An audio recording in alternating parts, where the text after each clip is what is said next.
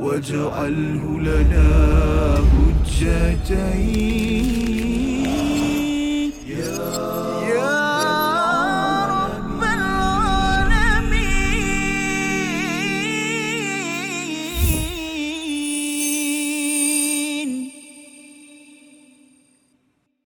بسم الله الرحمن الرحيم.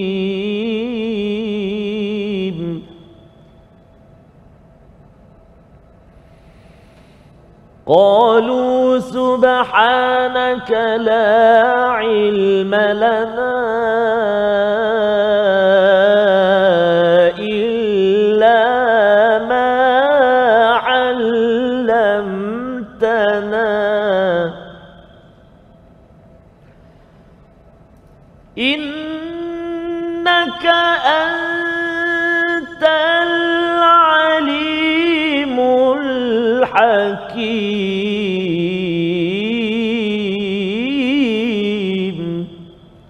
صدق الله العظيم.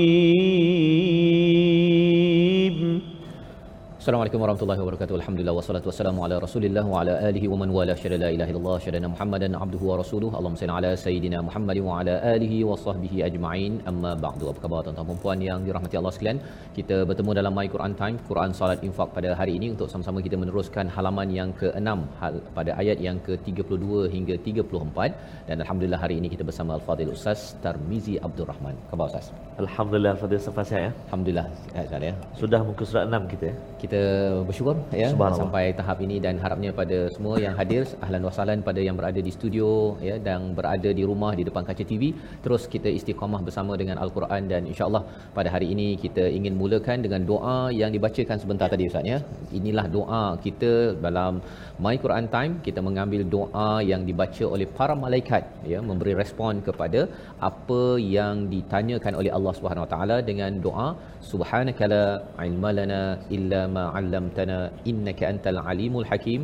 Rabbi zidni ilma. Sama-sama kita saksikan apakah sinopsis bagi bagi tiga ayat yang kita ikuti pada hari ini pada ayat yang ke-32 sifat Allah yang Maha mengetahui lalu dia yang mengajarkan Nabi Adam alaihi salam. Itu yang kita akan lihat sama-sama pada ayat yang ke-32 seterusnya pada ayat yang ke-33 semua perkara dalam pengetahuan Allah Subhanahu Wa taala dan tiada yang tersembunyi daripadanya. Ini adalah respon daripada Allah Subhanahu Wa taala kepada para malaikat dan apakah yang tersembunyi itu yang kita akan dalami pada hari ini.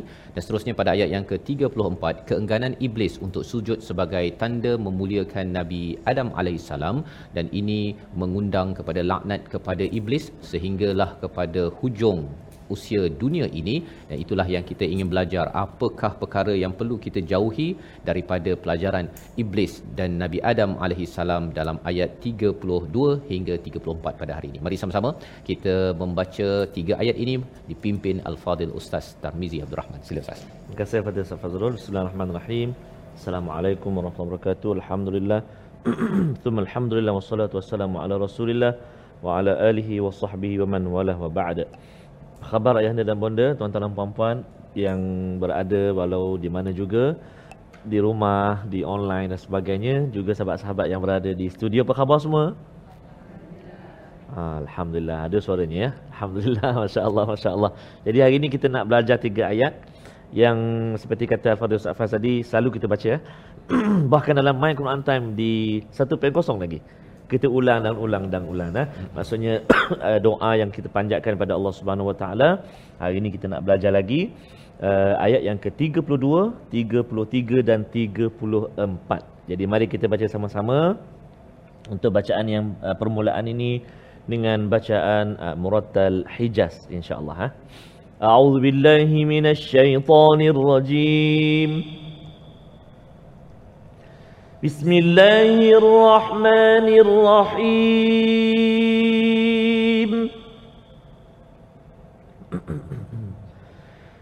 قالوا سبحانك لا علم لنا إلا ما علمتنا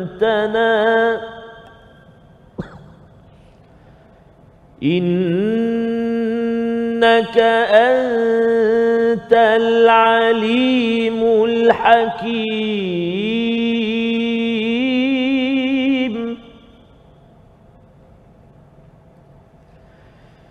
قال يا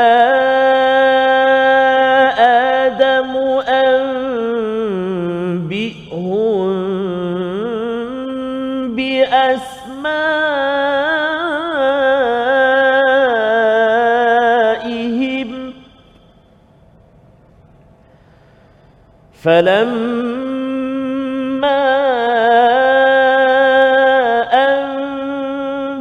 أنبأهم بأسمائهم قال ألم أقل لكم؟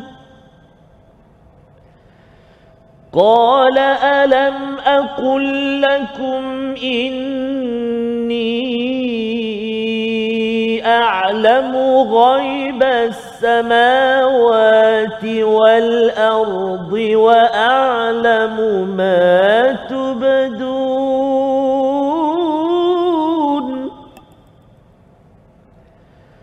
وأعلم ما تبدون وما كنتم تكتمون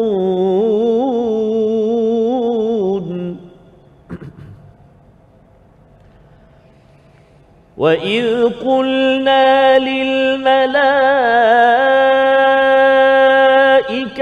اسجدوا لآدم فسجدوا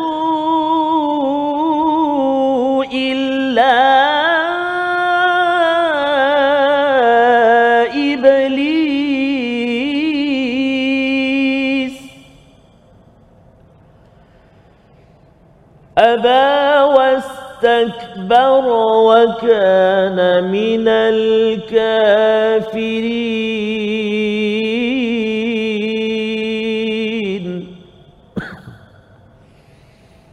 أبى واستكبر وكان من الكافرين.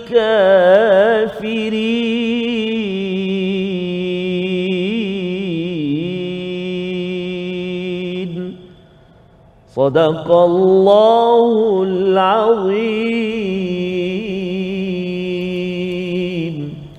Surah Al-Azim kita bacaan daripada ayat 32 hingga 34 daripada surah Al-Baqarah untuk sama-sama kita memahami Ustaz ya. Satu respon daripada para malaikat bila Allah menyatakan in kuntum sadiqin pada hujung ayat yang ke-31. Jika kamu adalah yang benar ya bukan in kuntum ta'lamun jika kamu mengetahui tolong beritahu apakah nama objek-objek ini tetapi tolong beritahu nama asma uh, iha ula berikan tahu nama-nama yang telah diajarkan pada Nabi Adam ini jika kamu adalah orang yang ataupun makhluk yang benar. Bila ditanyakan jika kamu orang yang ataupun makhluk yang benar, ini adalah sebagai satu cabaran daripada Allah Subhanahu Wa Taala kerana malaikat mempersoalkan Ustaz ya, mempersoalkan tentang bahawa khalifah yang dijadikan ini menumpahkan darah dan membuat kerosakan. Maka di sini Allah kata, jika kamu betul beritahu ya beritahu nama objek-objek ataupun asma yang diajarkan pada Nabi Adam. Maka respon daripada para malaikat ini adalah doa yang selalu kita baca ya istilahnya ataupun permulaannya subhanak maha sucimu ya Allah. Menurut Imam Qurtubi ya di dalam tafsirnya menyatakan ataupun Imam Tabari dia menyatakan bahawa sebenarnya perkataan subhanak itu maha sucimu ya Allah dan kemudian uh, jauh daripada sifat kekurangan yang tidak layak bagi Allah dan dalam masa yang sama perkataan subhanak itu menandakan bahawa kita ataupun malaikat ini bertaubat kepada Allah Subhanahu Wa Taala menyatakan bahawa sebenarnya maha sucimu ya Allah sebenarnya kami ini yang tidak tahu ya la ilma lana illa ma 'allamtana kecuali ilmu yang telah engkau ajarkan. Tak ada ilmu diajarkan maka kami tidak tahu. Jadi bila bercakap tentang perkara kehadapan memberi komentar tentang khalifah yang dijadikan menumpahkan darah dan sebagainya ini adalah perkara lepas. Dan perkara lepas ini bukan pun manusia ustaz ya. Ini kalau kita lihat adalah kes-kes jin sebelum ini. Tetapi ini bukan ilmu yang diajar oleh Allah Subhanahu Wa Taala. Dalam hidup kita ini kita jangan jangan pandai-pandai nak beritahu perkara ke depan ya. Walaupun kita ada pengalaman. Pengalaman saya ni dah banyak makan garam. Makan garam lebih saya sakit jantung ya. Jadi jangan jadikan ilmu yang lepas ya pemerhatian yang ada itu untuk predik ke hadapan kecuali ianya dengan ilmu yang diajarkan oleh Allah Subhanahu wa taala. Maka di hujung itu dinyatakan innaka antal alimul hakim. Sesungguhnya engkaulah yang maha mengetahui yang maha mengetahui apa yang berlaku secara detailnya apakah ilmu di sebalik uh, projek ataupun uh, khalifah yang diciptakan ya apa potensi yang ada dan lebih daripada itu hikmah ya hikmah dipilih uh, Nabi Adam dan Bani Adam manusia sebagai khalifah itu malaikat tidak tahu Malaikat tidak tahu dan dalam hidup kita ini kalau kita tidak tahu sesuatu hikmah itu kita terus sahaja serahkan kepada Allah dengan istilah subhanak maha sucimu ya Allah. Engkau yang tahu hikmah kami mungkin tak nampak lagi hikmah daripada daripada apa yang berlaku tetapi kami ingin sentiasa berfikir positif kepada kepada Allah Subhanahu wa taala. Jadi ini adalah pelajaran daripada ayat yang ke-32 dan insyaallah kita akan menyambung selepas ini ayat yang ke-33 apakah lagi adegan babak seterusnya bila malaikat sudah mengaku bahawa mereka tidak tahu yang tahu adalah Allah Subhanahu Wa Taala. Kita berehat sebentar My Quran Time, Quran Salat Infak insyaallah. Waj'alhu lana hujjatain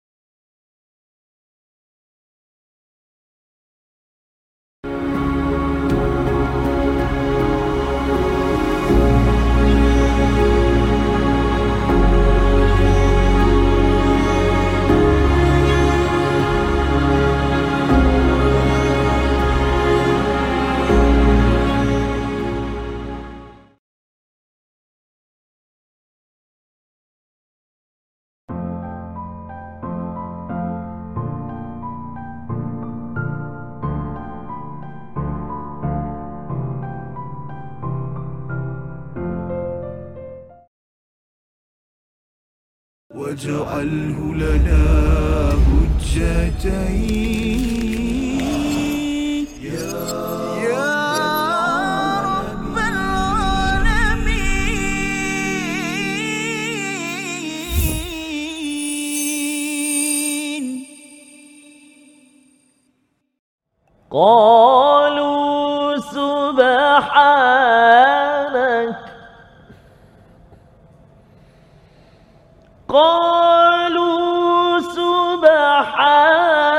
سبحانك لا علم لنا إلا ما علمتنا.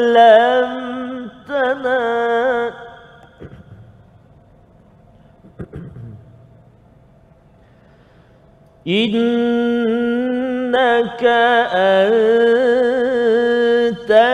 العليم. الحكيم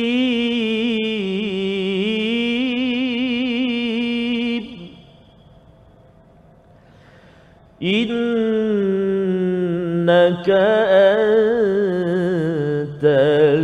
العليم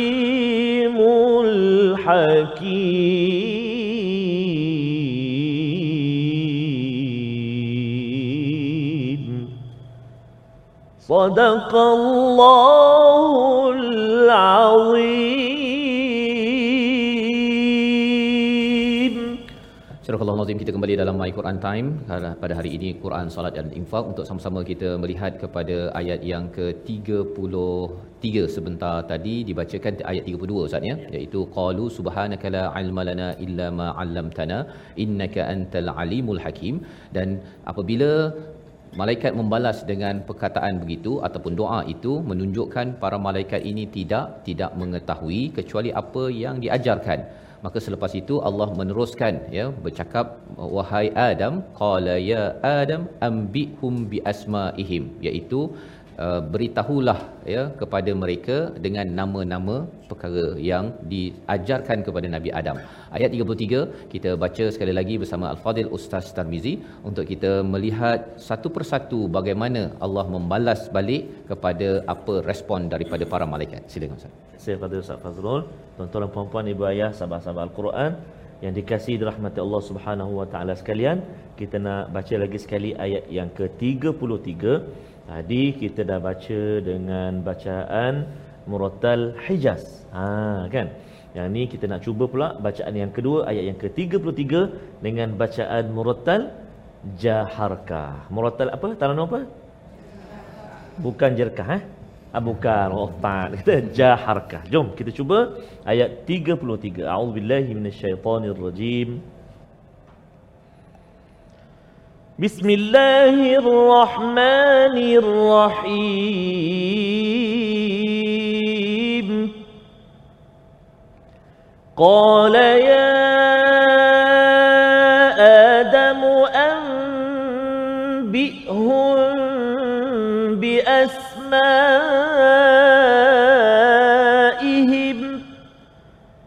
فلما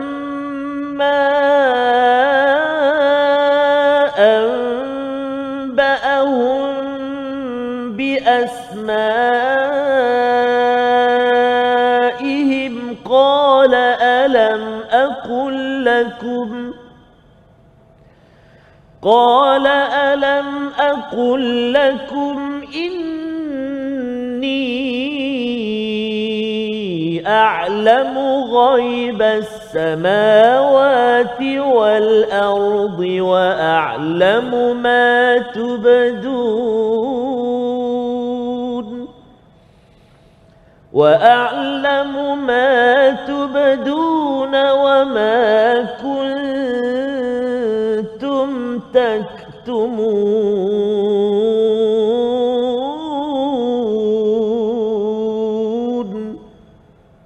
صدق الله العظيم. Surah Al-Azim ayat yang ke-33 dia Allah berfirman wahai Adam beritahukan kepada mereka nama-nama itu. Setelah dia Nabi Adam menyebutkan nama-nama itu Allah berfirman bukankah telah aku katakan kepadamu bahawa aku mengetahui rahsia di langit dan di bumi dan aku mengetahui apa yang kamu zahirkan dan apa yang kamu sembunyikan? Satu ayat yang panjang Ustaz ya. Menceritakan bagaimana Allah menyuruh kepada Nabi Adam tolong beritahu asmaihim ya nama-nama nama-nama yang telah diajarkan dan ambihum itu maksudnya sila beritahu satu perkara yang besar ya. Bukan sekadar khabar tapi amba ya. Amba ini dia perkataan perkataan nabaa uh, nama-nama ini adalah nama-nama penting. Mengapa penting? Ya yang dinyatakan dalam tafsir ustaz ya. Satu adalah nama orang-orang yang berbuat amal baik dia di atas muka bumi ini satu. Dan juga objek-objek yang memberi manfaat untuk menguruskan dunia ini Malaikat tak tahu. Ha, malaikat hanya menguruskan apa yang perlu diuruskan tapi kalau diserahkan dunia ini kepada para malaikat, malaikat tidak ada ilmu untuk menguruskan dunia ini yang dapat dipelajari oleh Nabi Adam dan juga kepada kita semua sebagai bani bani Adam. Ini rahsia, rahsia yang Allah tahu dan di sini bila uh, diminta oleh Nabi oleh Allah kepada Nabi Adam falamma ya perkataan fa itu maksudnya bukan perlukan masa yang panjang terus sahaja boleh dimaklumkan oleh uh, Adam amba'ahum bi asma'ihim. Nabi Adam beritahu itu ini manfaatnya siapa orang ini akan buat apa dan sebagainya uh, untuk membuktikan apa? Membuktikan satu ilmu tapi yang keduanya ialah dengan ilmu ini menjadi menjadi asas untuk menguruskan dunia bukan untuk merosakkan bukan untuk menumpahkan darah maka bila dah dinyatakan begitu Allah terus ya memberi menyambung qala alam aqul lakum ya bukankah aku dah cakap kepada kamu sesungguhnya aku mengetahui perkara ghaib yang di langit dan di bumi dan aku mengetahui apa yang kamu jelaskan dan juga yang kamu sembunyikan. Jadi ini adalah perkara perkara yang me, memberi penekanan ustaz ya sebenarnya kepada para malaikat dalam masa yang sama juga adalah maklumat untuk kita ya ilmu untuk kita bahawa sebenarnya Allah mengetahui ya perkara-perkara ghaib dan malaikat tak tahu. Malaikat yang amat dekat dengan Allah pun tak tahu dan nabi pun sebenarnya tidak tahu apatah lagi kita ustaznya kecuali apa yang dinyatakan ataupun yang diberitakan Allah kepada kepada kita.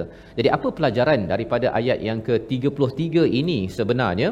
Apabila kita lihat bahawa Allah mengetahui sesuatu yang tubduna wa ma kuntum taktumun yang jelas yang disembunyikan salah satu yang tersembunyi di dalam uh, para malaikat ini ada satu kumpulan iaitu jin ustaz.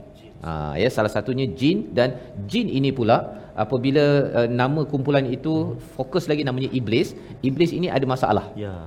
ya masalahnya apa dia ada kesombongan. Kesombongan itu tidak disedari oleh para malaikat dan sudah tentunya tidak diketahui oleh oleh uh, Adam yang diciptakan.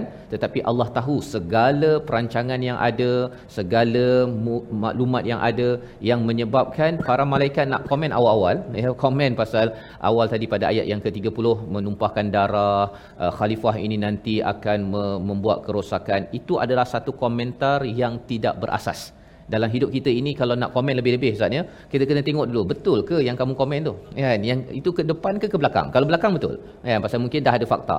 Tapi kalau ke depan itu benda yang teruk pun boleh jadi baik yang baik pun boleh jadi teruk. Jadi kita kalau nak komen ataupun nak mengkritik sesuatu perkara itu kita kena ingat bahawa perkara ke depan hanya Allah yang tahu ya Allah yang mengetahui perkara ghaib di langit dan di bumi termasuk apa yang berlaku di kalangan kita. Ya yang penting apa? Yang penting ialah kita selalu berbuat berbuat baik ya seperti para malaikat terus bertasbih terus bertahmid terus mengkuduskan Allah Subhanahu Wa Taala dan itu kaedah. Bagaimana untuk untuk kita buat yang terbaik? Nombor satu. Nombor dua ialah terus mendalami ilmu. Kerana ilmu inilah yang menjadi rahsia besar kepada Nabi Adam dan babak seterusnya nanti akan membuktikan khalifah bernama Adam dan kita semua sebagai Bani Adam kalau nak diangkat mulia di sisi Allah perlu mencari ilmu. Dan ini membawa kepada perkataan pilihan kita pada hari ini kita saksikan iaitu illa ma 'allamtana.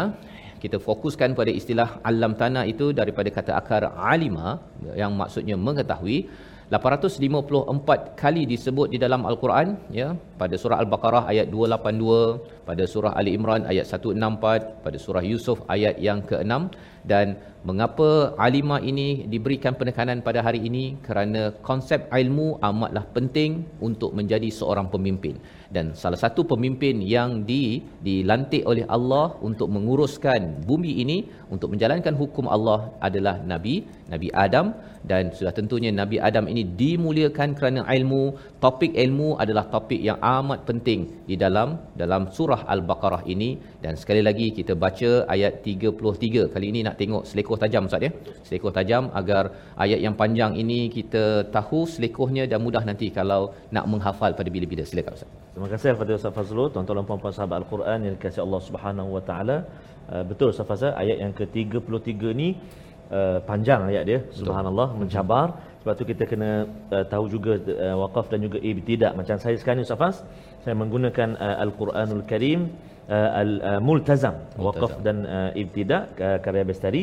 Jadi subhanallah dia ban- dia bantu untuk uh, kongsikan kepada kita dekat mana sesuai untuk waqaf, dekat mana sesuai untuk ambil balik untuk ibtidak balik bacaan eh. Jadi antara selekoh yang uh, berbahaya, oh, berbahaya dalam uh, ayat yang ke-33 ini pastinya Uh, tuan-tuan dan puan-puan sebelum berehat ni uh, cuba nyatakan dalam ayat yang ke-33 ini berapakah tempat yang melibatkan kalimah ada mad wajib muttasil. Ha, nanti boleh kongsikan di ruangan komen. Sekejap lagi kita tengok jawapan. Sebelum kita berehat kita baca dahulu ayat yang ke-33 insya-Allah.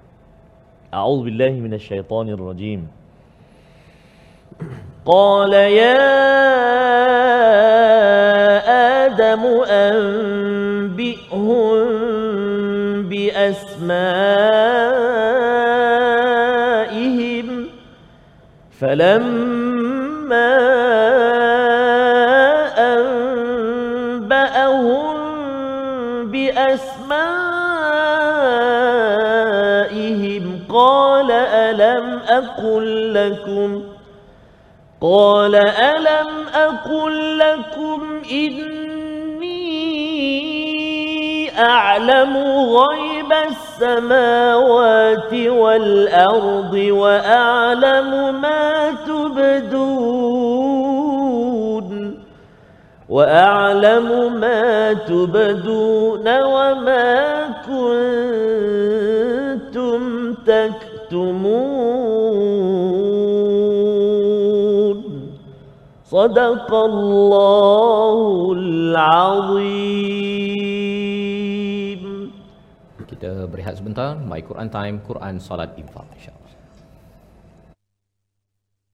واجعله لنا حجتين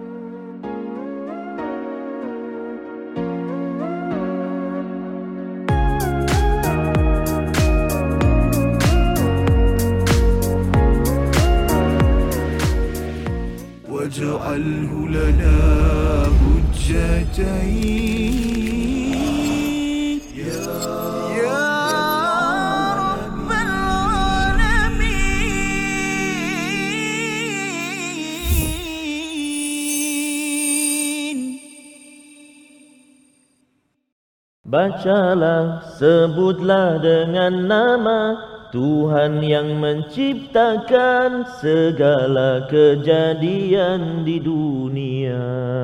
Bacalah, tulislah dengan pena wahyu yang diutuskan, risalah kebenaran untuk insan. Iqra.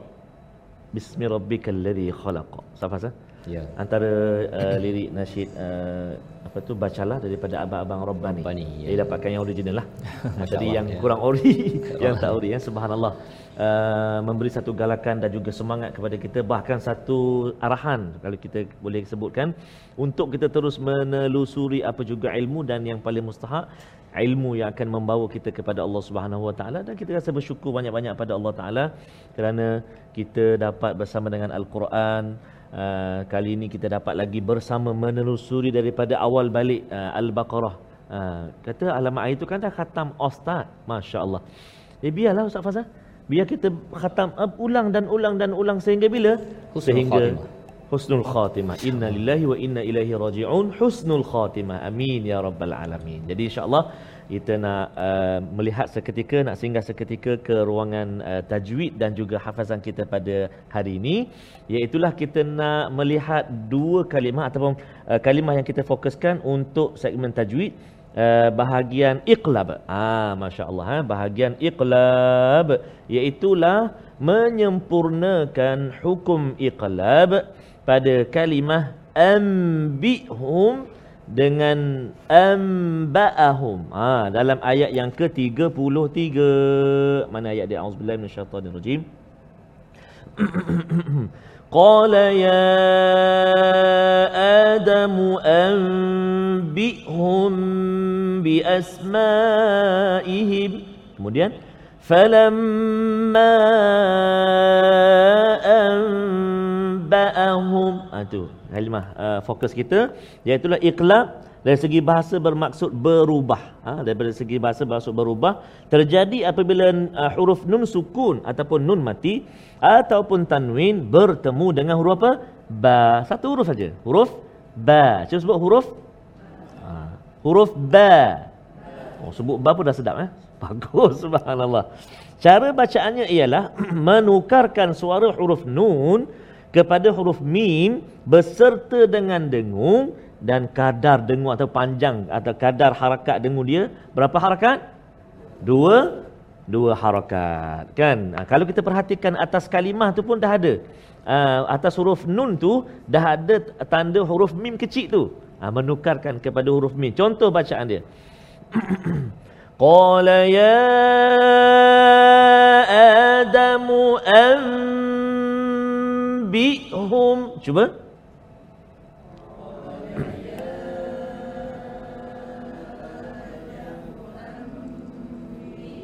Anbihum.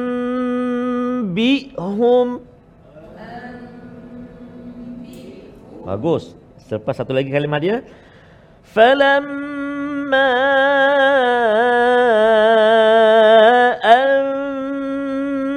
anba'ahum. Satu, dua, tiga.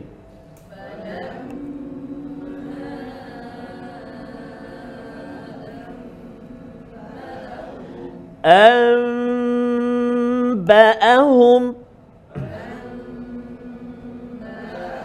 أنبئهم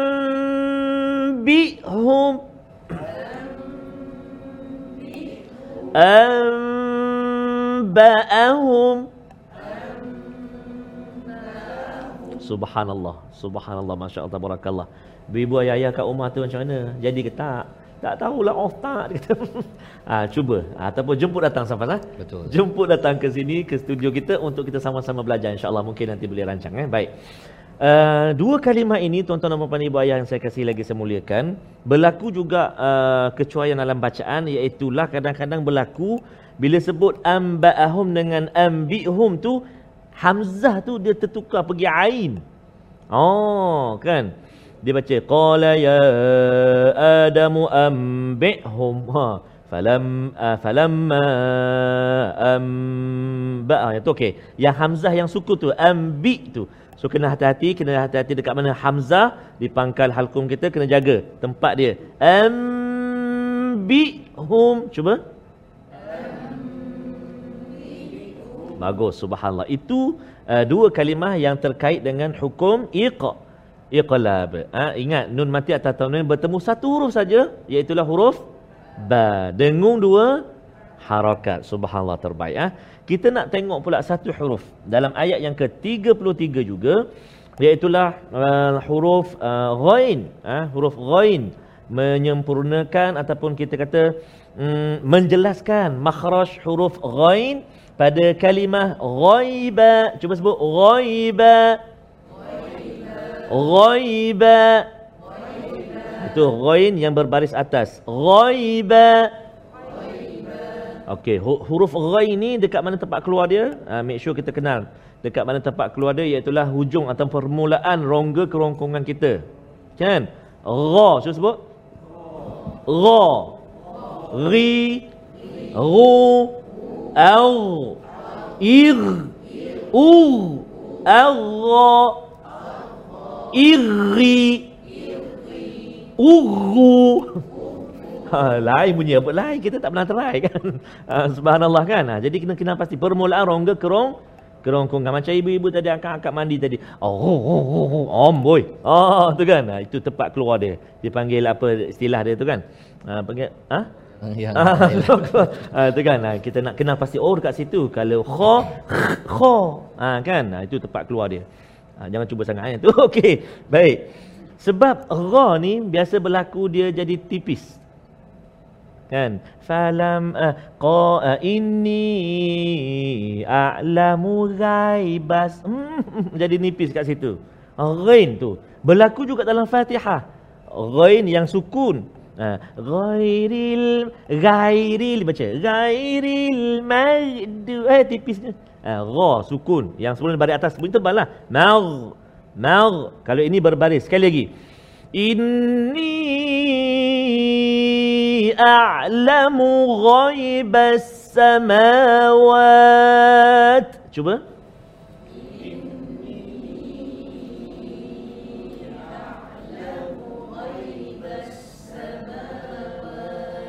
Masya Allah. Jadi ra antara salah satu sifat dia isti' isti'la atau maksud dia ter tebal. Tebal. Okey, itu bahagian tajwid. Ha, ayat pilihan kita pula pada hari ini tuan-tuan dan puan sahabat Al-Quran yang dikasihi untuk kita cuba hafal memang kita dah selalu baca kan, di permulaan program kita iaitu ayat yang ke-32 cuba ikut a'udzubillahi minasyaitonirrajim okey قالوا سبحانك لا علم لنا إلا ما علمتنا Satu, dua, tiga.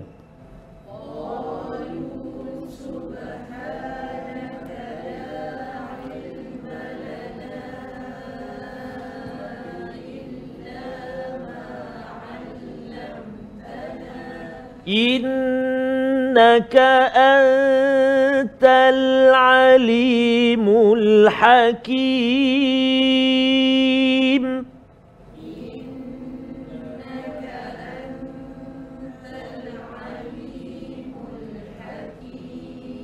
Masya Allah Selalu kalimah yang kita dah selalu jumpa Subhanaka Selalu kita baca kan Illa selalu juga kita sebut uh, Alam Alam ilmu Alam selalu juga kita sebut kan? Uh, Lepas tu Innaka anta Masya Allah Anta Anti Antuma Antum Selalu sebut juga anta. Uh, Bantu kita Untuk kita mudah. Al-Alim Al-Hakim. Oh subhanallah. So dah bantu kita Untuk kita hafal. Now Sekarang kita cuba Pejam mata pula. Jangan tidur ah. Ha, pecah mata untuk kita cuba. Qalu subhanaka la ilma lana. Satu, dua, tiga.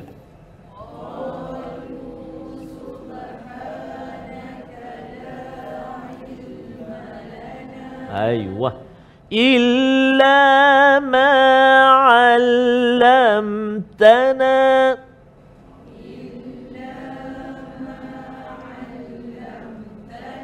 Bagus. Innaka antal alimul hakim. Ada empat kalimah aja. Satu, dua, tiga.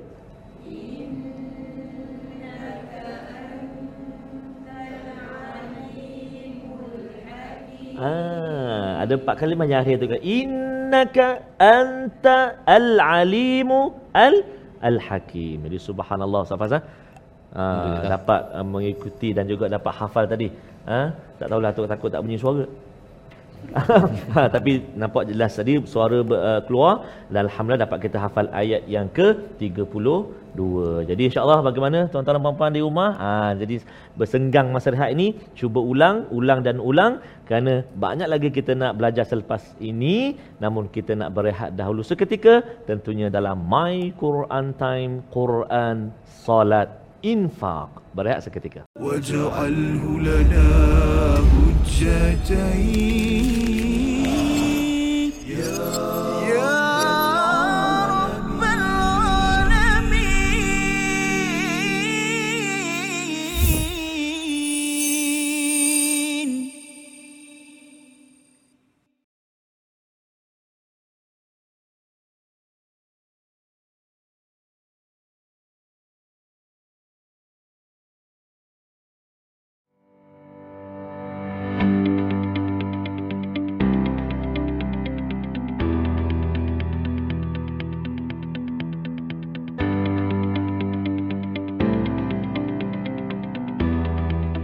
واجعله لنا حجتين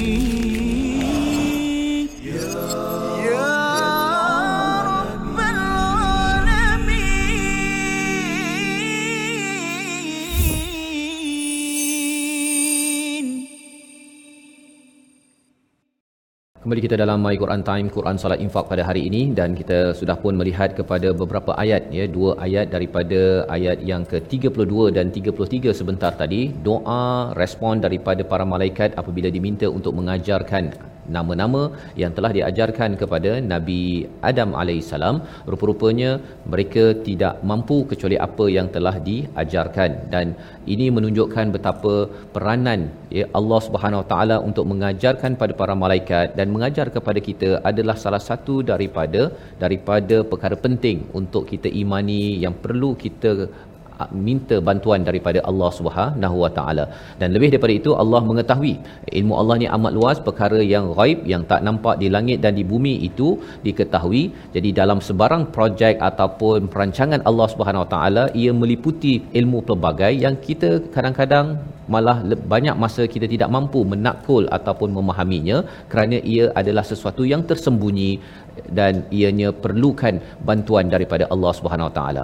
Apakah babak dan ataupun uh, episod seterusnya dalam hubungan antara iblis dan juga Nabi Adam alaihissalam ayat 34 sama-sama kita baca untuk kita melihat antara iblis, antara malaikat dan juga Nabi Adam alaihissalam ada sesuatu yang Allah minta kita beri perhatian. 34 bersama Al-Fadhil Ustaz Tarmizi. Terima kasih kepada Ustaz Fazrul, tuan-tuan dan puan-puan ibu ayah, sahabat Al-Quran yang dikasihi rahmat Allah Subhanahu Wa Taala. Kita nak baca sekarang ni ayat yang ke uh, 34 uh, dan pastinya uh, banyak kalimah-kalimah yang kita selalu dengari, kita baca uh, al-malaika uh, sujud dan usjudu fasajadu iblis masya-Allah kan aba wastakbar masya-Allah al-kafirin masya-Allah jadi membantu kita untuk memudahkan uh, sebutan kita dan bacaan kita insya-Allah jom kita baca sama-sama ayat yang ke-34 a'udzubillahi minasyaitonirrajim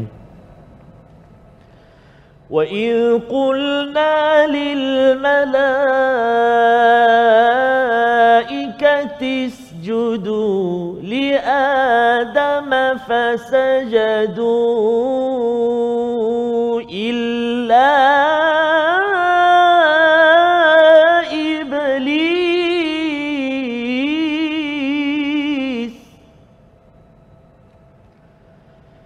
فسجدوا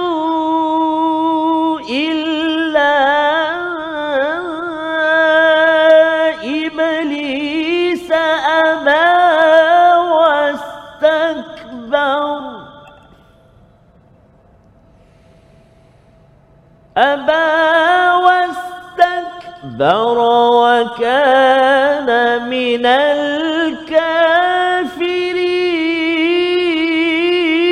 الكافرين أبى واستكبر وكان من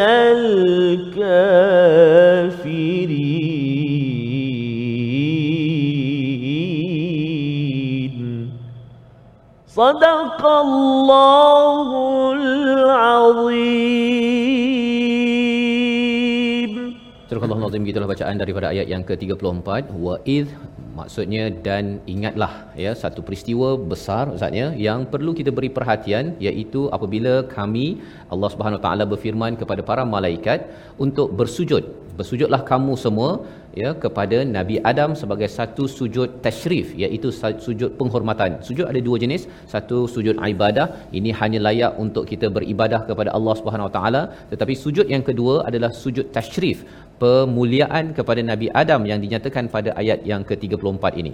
Maka bersujudlah nabi ataupun bersujudlah para malaikat yang ada ya sebagai satu makhluk Allah Subhanahu Wa Taala, tetapi dalam ranking ya dalam dalam senarai para malaikat itu ada juga satu kumpulan di kalangan di kalangan jin ya. Dan ketua ataupun yang berada di dalam kawasan itu uh, ialah iblis. Illa iblis maksudnya dalam banyak-banyak malaikat yang ada ini satu kumpulan jin ini yang dinamakan iblis tidak mahu untuk bersujud kepada kepada Nabi Adam alaihissalam ya. Tidak mahu menghormati kepada Nabi Adam alaihissalam.